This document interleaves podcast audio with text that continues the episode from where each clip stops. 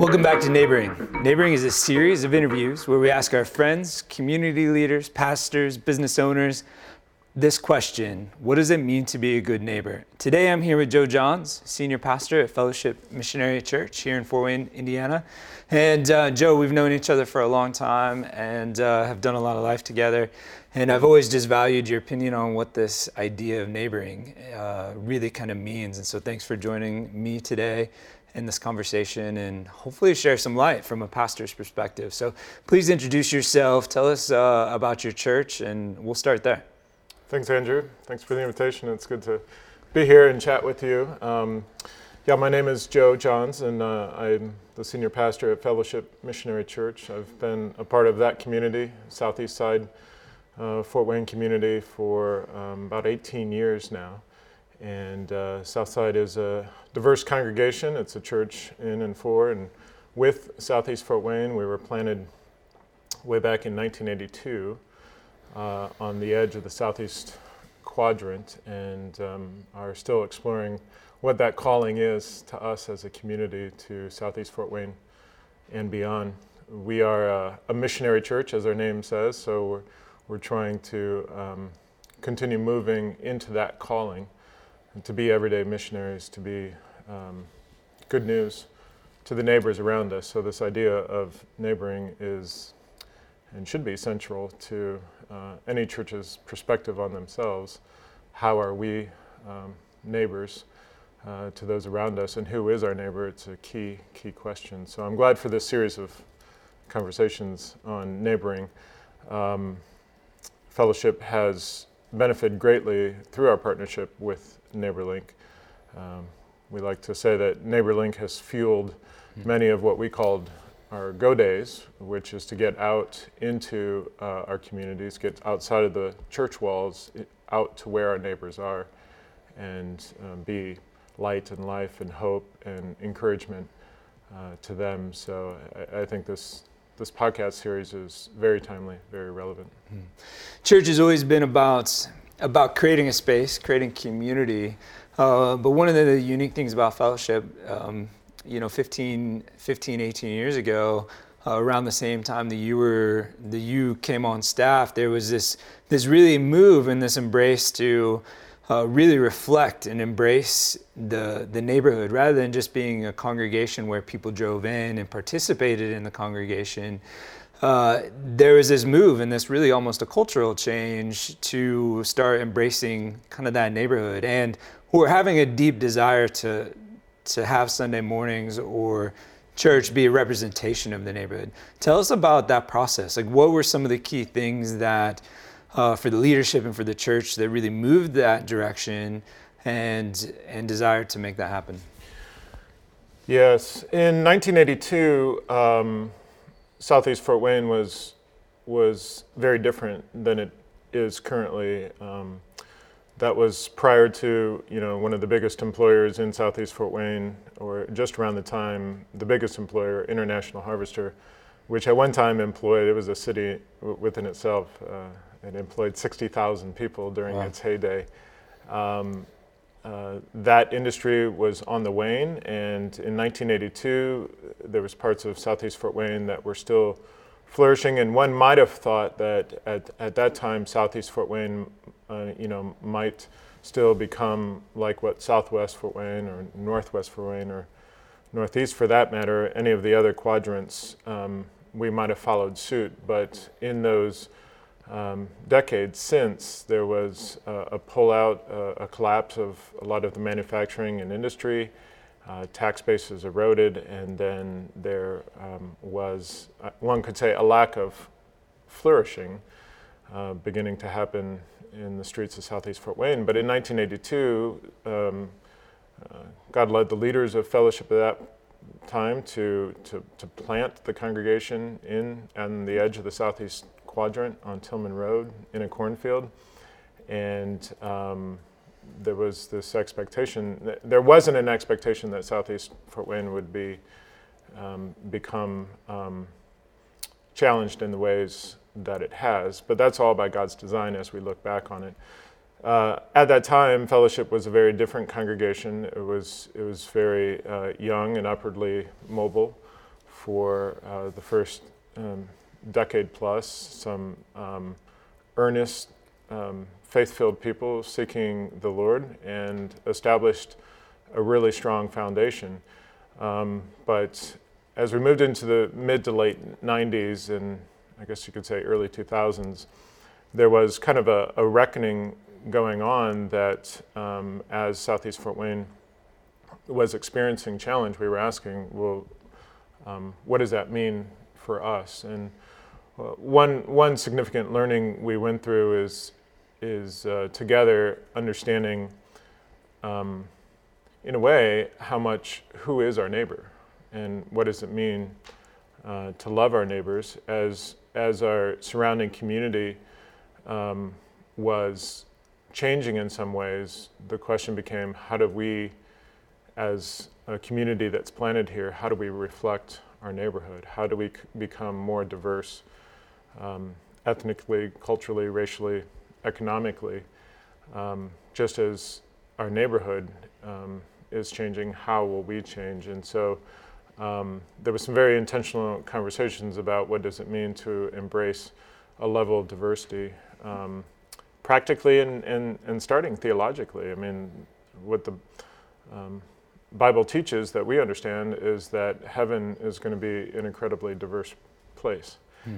And so the thought is, well, maybe we should start practicing that now. Let's yeah. not be surprised when we get there and every every tongue, tribe, and nation is around the throne worshiping each other. We ought to get a head start on that. And so there was an intentional drive to uh, understand our neighbor who was right next to us, our brother and sister, in order that we might be able to better understand um, our neighbor out in our surrounding neighborhoods. And and that, that diversity has only increased, um, both at Fellowship and in our surrounding neighborhood. I mean, literally our neighbors just to the north of us in Eastland Gardens, um, there, there uh, is a diversity growing um, among um, Burmese folks moving in as they become um, anchored and resettled into our community. They're um, prospering in a way that they're buying homes and mm. properties. And so literally right across the street, um, from my office, uh, in two different directions, I have Muslim neighbors. Yeah. And uh, so, again, the, the timeliness of saying, well, what does it mean um, to be someone who, who loves their neighbor is right, um, right on our doorstep. The the Christian faith, obviously, um, and the Bible, all through the Bible, there's there's this propensity, and there's a lot of language and a lot of passages on this idea of what it means to to love our neighbor and to uh, to be called. Really, the Christian faith calls its believers to to follow Jesus into uh, a lot of places in the margins, specifically. Uh, as a pastor of a of our congregation, and in the context of this series of trying to introduce people to different points of view, um, share more about like some some context, some biblical context from a pastor's kind of point of view. Uh, what does it mean to be a neighbor from a from a biblical basis? Like, is some foundational mm-hmm. language or texts on that? Yeah, well, one very clear example of a teaching that we get straight from Jesus, he was asked, Um, by a religious leader, you know, who exactly is my neighbor? Because that was a concept, um, to love God and, and love your neighbor as yourself. That was a longstanding understanding about how to how to pursue one's faith, and that that has always been a key question. Well, who is my neighbor? And so Jesus was asked that, and he responded with a super rich um, story, um, the story of the Good Samaritan, which um, is essentially a guy gets beat up by life, and uh, there's a group of people that the people of that day would have readily understood as people who um, don't associate and um, are not neighbors. In fact, they're enemies. And the story uh, goes on to have the surprise twist and an ending. Essentially, Jesus is saying, uh, look, neighbor love and enemy love are the same thing.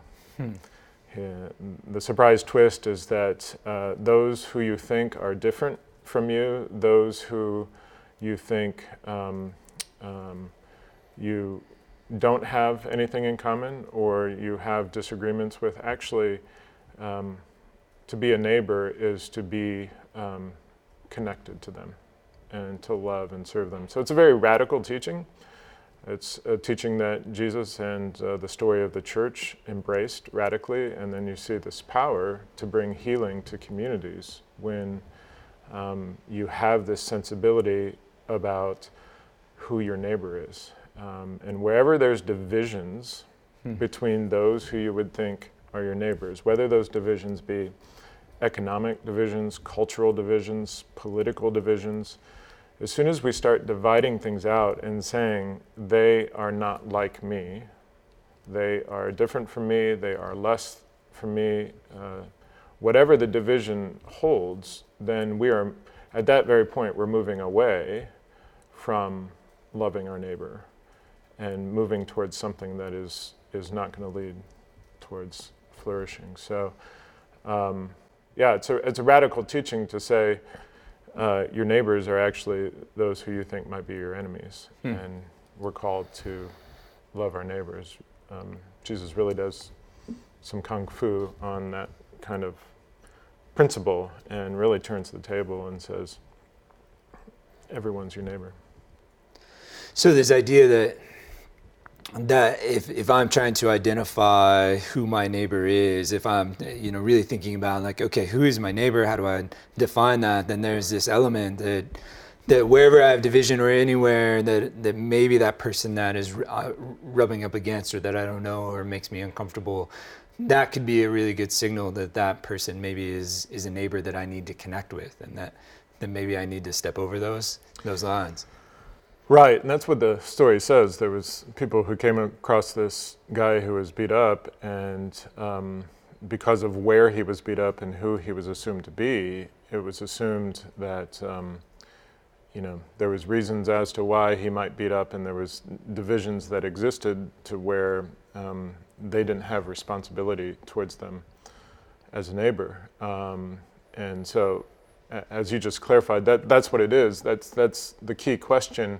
Is this person my neighbor, and do I have obligation yeah. to them? Because um, part of what's behind Jesus' teaching there that, that neighbor love and enemy love are the same thing is because uh, when when God looks at us, his people, he sees humankind. He sees humanity. He doesn't see the divisions that we see. And the teaching aims to help us rise our vision of who people are to see we're we're all one, um, we're all humans, and and it's you know uh, becoming a better neighbor, loving your neighbor is about becoming a better human being. Hmm.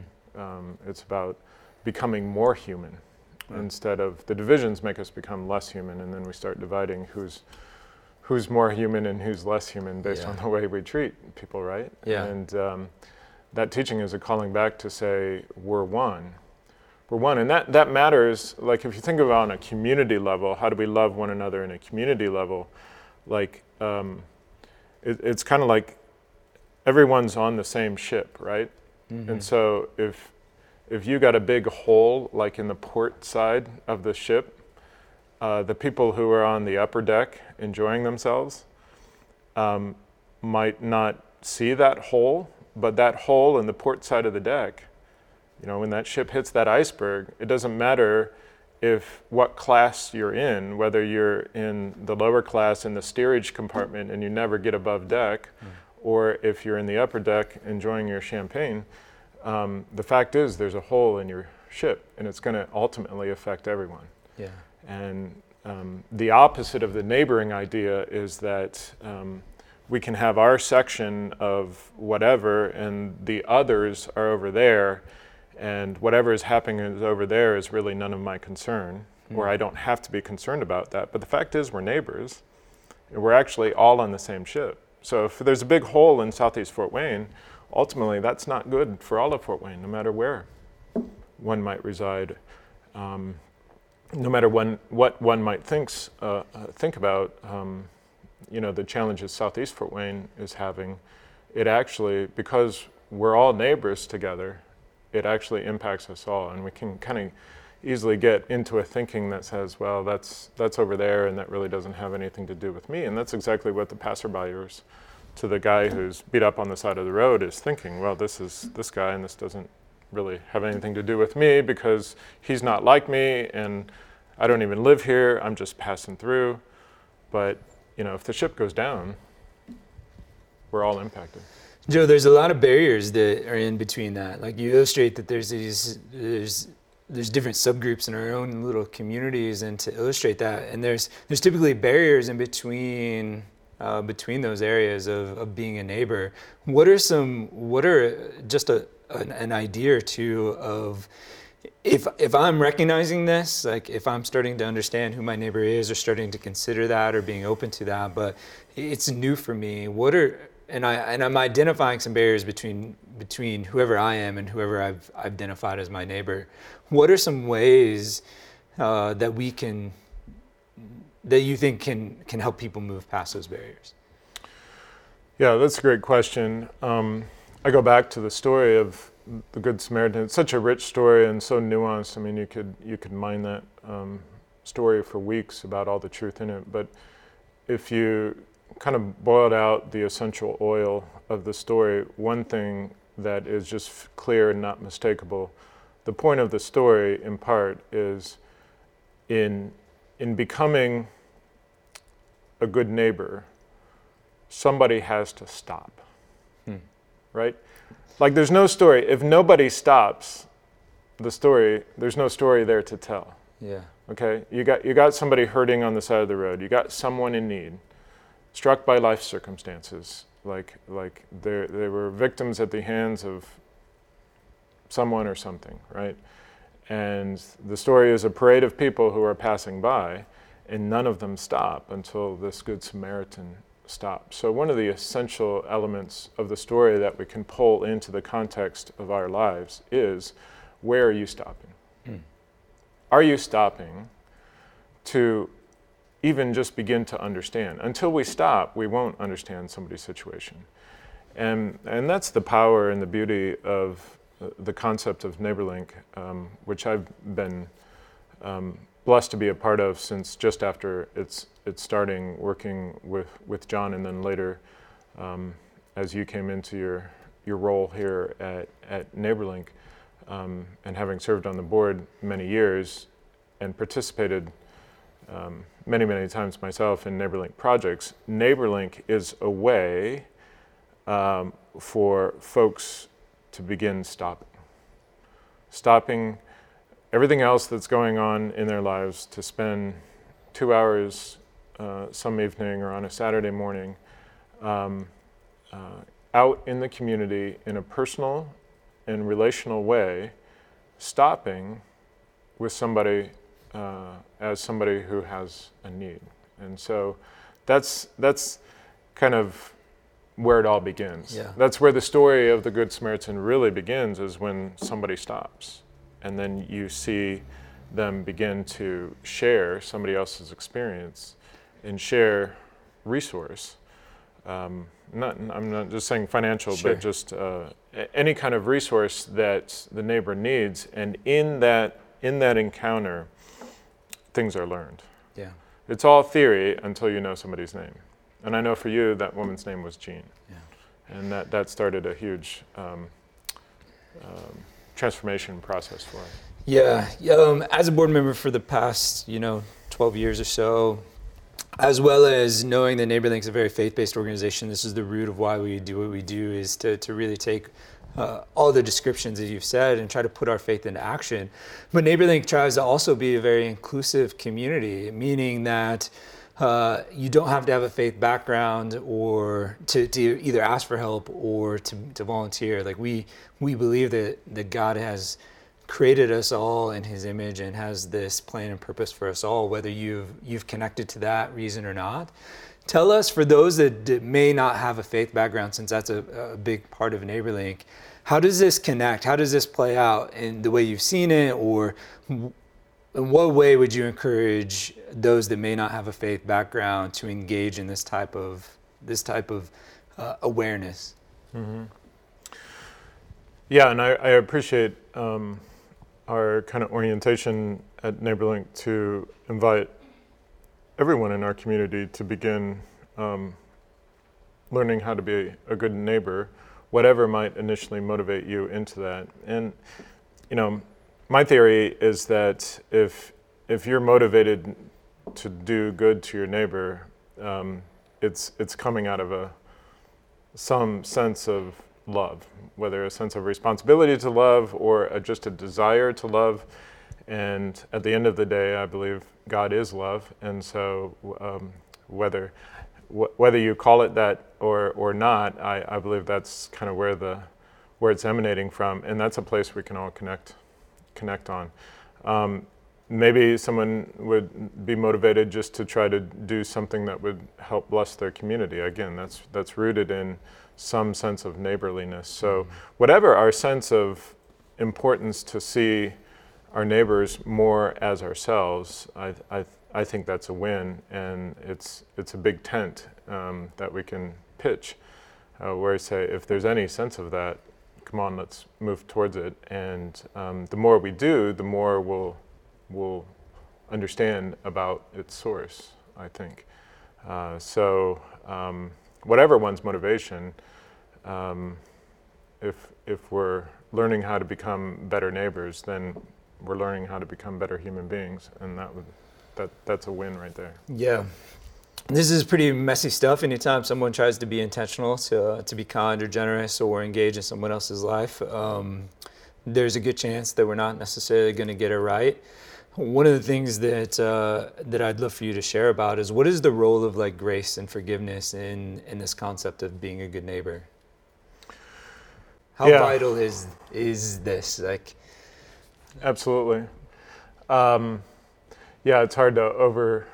overstate its importance. Uh, we were just reflecting here before we began filming that just after midnight um, this morning there there was a, a triple homicide uh, just blocks from where we're we're filming in downtown Fort Wayne, and um, that underscores the importance of how critical um, forgiveness and grace and reconciliation is in a community becoming a community full of neighbors. Because what happens inevitably in any setting, any context, whether the neighborhood context or uh, whatever the, the, the, the community you're speaking of is, we're all human, so we're all going to uh, rub off on each other in wrong ways and, and harm one another. We're all going to offend one another at some point. And co- community cohesion depends on those who have been harmed and those who do harm to figure out how to forgive one another. Uh, because if if that isn't a high priority, or if that's not understood, then um, a community will fracture and splinter um, because um, grudges will be held, and there will be um, that that just leads to a road of of um, violence um, and uh, disassociation, and the, the, the community doesn't come together. So we we understand even intuitively at some point there's got to be a different choice we can make, and that choice is forgiveness. Now, when you put that in the context of um, actually trying to serve neighbors in need, as uh, NeighborLink sets us up nicely to do, um, within those, con- even within those contexts, um, you'll see things, uh, you're experiencing things as a neighbor who uh, desires to do good, that that um, there'll be conflict, either with someone you're serving with or someone you're attempting uh, to serve. Um, and that's part of the process, because we're all human. Most times everybody walks away from an experience with, with Um, um, just a, a really positive time of serving one another, but sometimes there can be like, well, um, you know, you know, maybe there was an able-bodied person associated with the neighbor we were serving that that wasn't engaged in the process with us, and then that prompts us to kind of think about, well, why is that? And it brings up the need, just in that specific example, to figure out Uh, how to respond in a way that's that's helpful, but one that doesn't hold judgment. And it just kind of presses on um, notions that, from a, a biblical worldview and a Christian perspective, it's it's like these are these are nudges that the Lord wants to um, wants us to um, give back to him and, and change and be transformed um, and hear what he has to say uh, in, in those sort of settings. But uh, generally speaking, I mean, yeah, forgiveness, you can't love your neighbor if you're holding a grudge. Yeah, so well. Forgiveness and grace has to be an essential part of that. And we know that we know that in our own network of family and friends, if we get sideways with somebody, um, if if we can't break through that and be reconciled, then then there's then there's a block between us. And frankly, if if we have a group of neighbors that we don't even view as neighbors because they're other, that means there's already a block right there. We're already estranged for them. And we got to do the hard work of figuring out um, what that estrangement is from. What what is that blockage, and then figure out how to understand each other more and forgive whatever prejudices we may have. Yeah. So this, this need to engage as we connect relationally uh, through service or engagement or with our neighbor. Then there's there's the essence that the relationship can happen, and we need to have some grace and, and forgiveness in that. Uh, I usually try to wrap up the show by asking the guests, like, what does it mean to be a good neighbor? And I think we've kind of covered that. But oh, I, the question that I have for you, to, the final question here is, in the passage, there is this idea that love God and love your neighbor as yourself. And oftentimes we don't hear much about what it means to that as yourself part. And so to find, to close up kind of this interview, curious what, if you could share, shed some light on what does it mean to love your neighbor, but love your neighbor as yourself? Hmm. Yeah. Well, if we go back to the story, um, the, the Samaritan, the Good Samaritan um, addressed his neighbor who might have been very different from him and had a situation that maybe his need would have been overwhelming. But it, it essentially ties into Jesus' other teaching is um, what we know is the golden rule. Do unto others as you would have them do, un, do unto yourself. So like um, it it means that um, when we're treating our neighbor as we would want to be treated, then we're also loving the Lord in that process. And so it's it's humanizing every situation. It's it's thinking about it from the um, perspective of how how we could intentionally love in a way that we would want to be loved. Um, yeah, it it's a it's a deep and rich passage that can yeah. get played out in many different many to different extent, ways. It's that that essence of stopping. Like if mm-hmm. you were on the road. Mm-hmm. And you desperately needed somebody to stop, to be, to have this awareness, to, yeah. to stop on the way. Yeah, if if you were beat up on the side of the road, um, you understand intuitively what a blessing it will be when when someone reaches out to you yeah. and and sets their agenda and their needs aside to attend to yours. Wherever that we've encountered that, we know how much of a blessing it is. And so loving your neighbor as yourself is to put yourself in your neighbor's shoes and say, well, I could be that person. Yeah. I could be that person. And when that happens, it's a win-win. And that's how we love God, is is loving our neighbors. Um, and ultimately, that's how God loves us. Yeah. Well, Joe, thanks for your time today. Thanks for sharing uh, your perspective, the story of fellowship and how you engage. And I know your story is, is wrapped up in this. Um, Uh, as we close neighboring, we're grateful that you tuned in, and uh, hopefully some some thoughts about neighboring from a Christian or biblical perspective, and or uh, just this idea of what it means to kind of stop on the road and uh, act in, in a way that you would want others to, to neighbor you. Uh, thanks for tuning in and listening. Uh, we'll be back next week with another episode. Neighboring is presented by NeighborLink, a volunteer organization that connects vulnerable neighbors with neighbors looking to help. Neighboring is produced by Punch Films, a national full-service video production company based in Fort Wayne, Indiana. Creative direction by Lindy Bazil and Lindsay Ray Porter. Music is by Metavari off their recent album, Symmetry. Be sure to visit neighboring podcast dot com to watch or listen to other episodes.